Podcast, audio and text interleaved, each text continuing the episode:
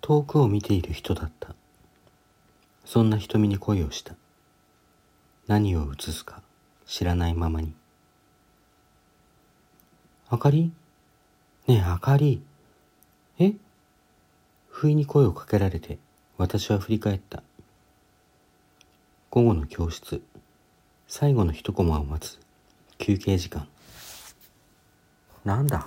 優子かなんだじゃないわよさっきから何回も呼んでるのに。えそうだっけ？これだよ全く。優子はため息をつく。あんた最近多いよそういうの。さっきだって怒られたばっかじゃん。大丈夫？ちゃんと寝てる？寝てるよ。私は本格的に優子の方に向き直りながら言った。まあ分かっちゃいるんだけどね。そういう問題じゃないんだわ。じゃあ何なのよ？大丈夫なの？大丈夫大丈夫。そんなことよりさなんか用事あったんじゃないの？あそうそう。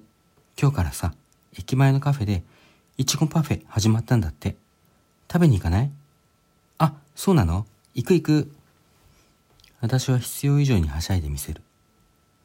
私がぼんやりしている理由から少しでも優子の気をそらせたくて。深夜一人の部屋。家族を起こさないように私はこっそり外へ出る。行き先は近所の公園。飲み会帰りのサラリーマンやイチャイチャしたりないカップルがいる日はおとなしく家に帰るんだけど今日はどうやらその必要はないみたい。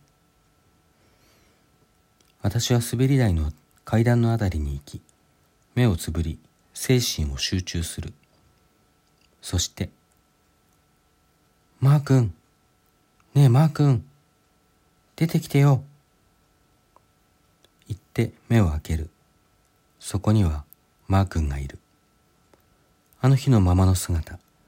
中学の制服をだらしなく着崩し短めに切った髪をくしゃくしゃにして優しく笑っている。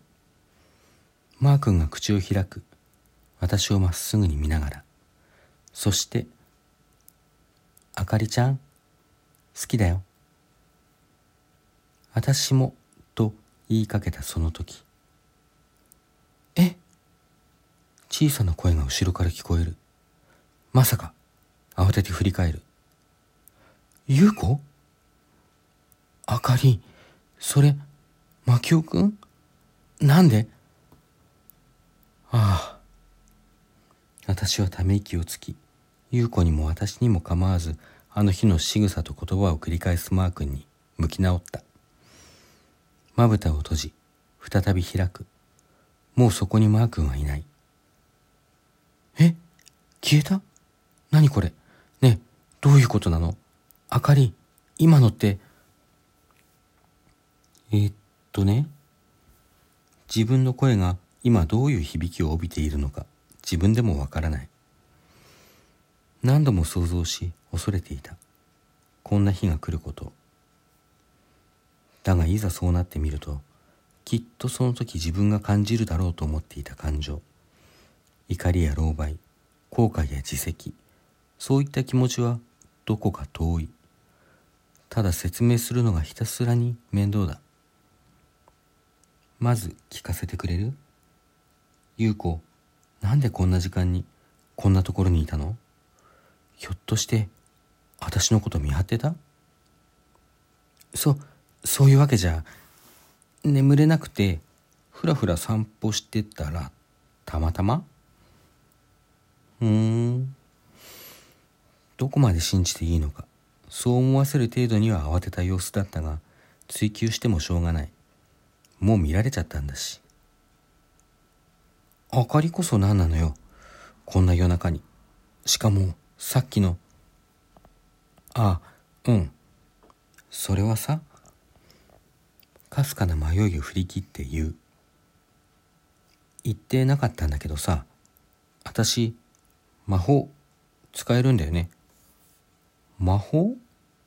魔法ってあの？そう。知ってるでしょ？5万人だか10万人だかに1人。魔法を使える人がいるって。それが私。聞いたことある。けどでもまさか。まさかと思うのもわかるけど本当。こんなことで嘘つかないよ。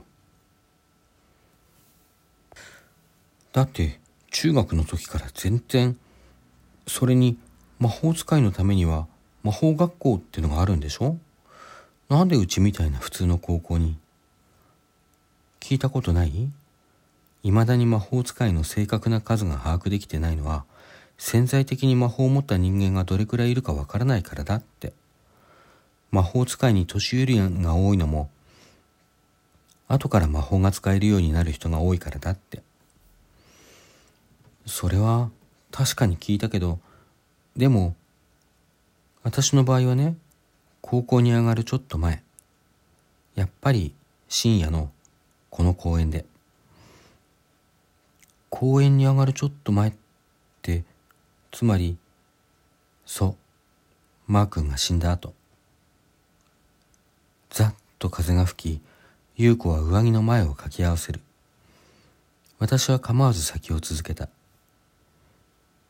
マー君に告白されたのさこの公園でだったんだよね。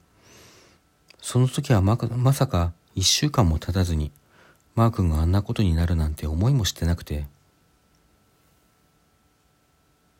だからねあの時私悲しいと思えなくて。ただ全部感情が止まっちゃったような気がして。悲しい辛いって思わない代わりに好きだった気持ちもうまく思い出せなかったんだよね。うん覚えてるよ。あの頃のあかりいつも無表情だった。心配かけてたかな。ごめんね。でもどうしようもなかったんだよね。それがあの日マー君のお母さんがさマー君の日記を持ってきてくれて。日記？うん。それ見たらさまあいろいろ私のことも書いてあって。でもう会えないんだなって思ってすごい悲しくなって。ワンワン泣いて。でね泣きながら眠って目を覚ましてまた泣いてそれを何度か繰り返して何度目くらいだったかなふっとここに来たくなったのよ。別に何かあるって思ってたわけじゃなくてなんだろうなマー君との思い出を確かめたくなったのかな。とにかく抜け出してここに来て。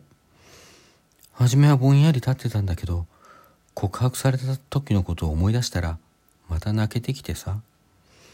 泣けな泣きながら叫んだの。マー君のこと。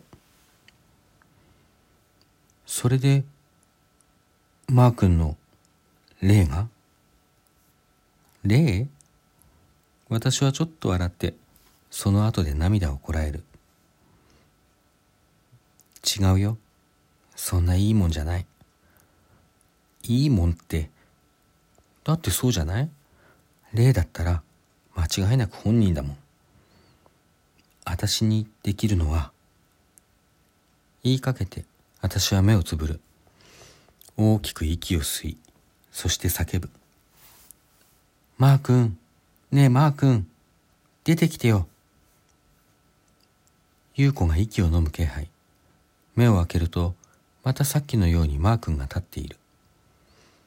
同じ場所に全く同じ様子で。これはねただの記憶。私の記憶の中のマー君。マー君の声が聞こえてくるが今はそれに返事をする気にはなれない。そんなそれじゃあ優子がつぶやくように私はうなずく。そう。これが私の魔法。記憶を実際に再生する能力。だってうんだけどあかりなんでそんな牧雄君本人じゃないならどうして他にないから。私もまた独り言のように言う。他の方法ではもうマー君に会えないから。これだけが私とマー君の思い出が嘘じゃないっていう確かな証拠だから。この記憶の中でなら私は今でもマー君と一緒にいられるから。そんな、不毛だって思う？いいよ思っても。それでも私にはこれしかないんだよ。でもさ、記憶って残酷だよね。勝手にだんだん薄れていくんだよ。だから私、しょっちゅう思い出すようにしてるんだ。あの時のマー君の姿を、仕草を、声を、今目の前にいるみたいに思い出して、記憶を鮮明に保とうって。じゃあ、まさか。うん、そう。授業中も、休み時間も。だって不安なんだもん。サボったら、マー君の記憶が消えてしまうんじゃないかって。いつの間にか、本当のマー君とは全く別のものを再生しちゃうんじゃないかって。あかり。そういう優子の声は、どこか寂しそうで。夜の公園では、マー君の残像が、終わることない一人芝居を繰り広げていた。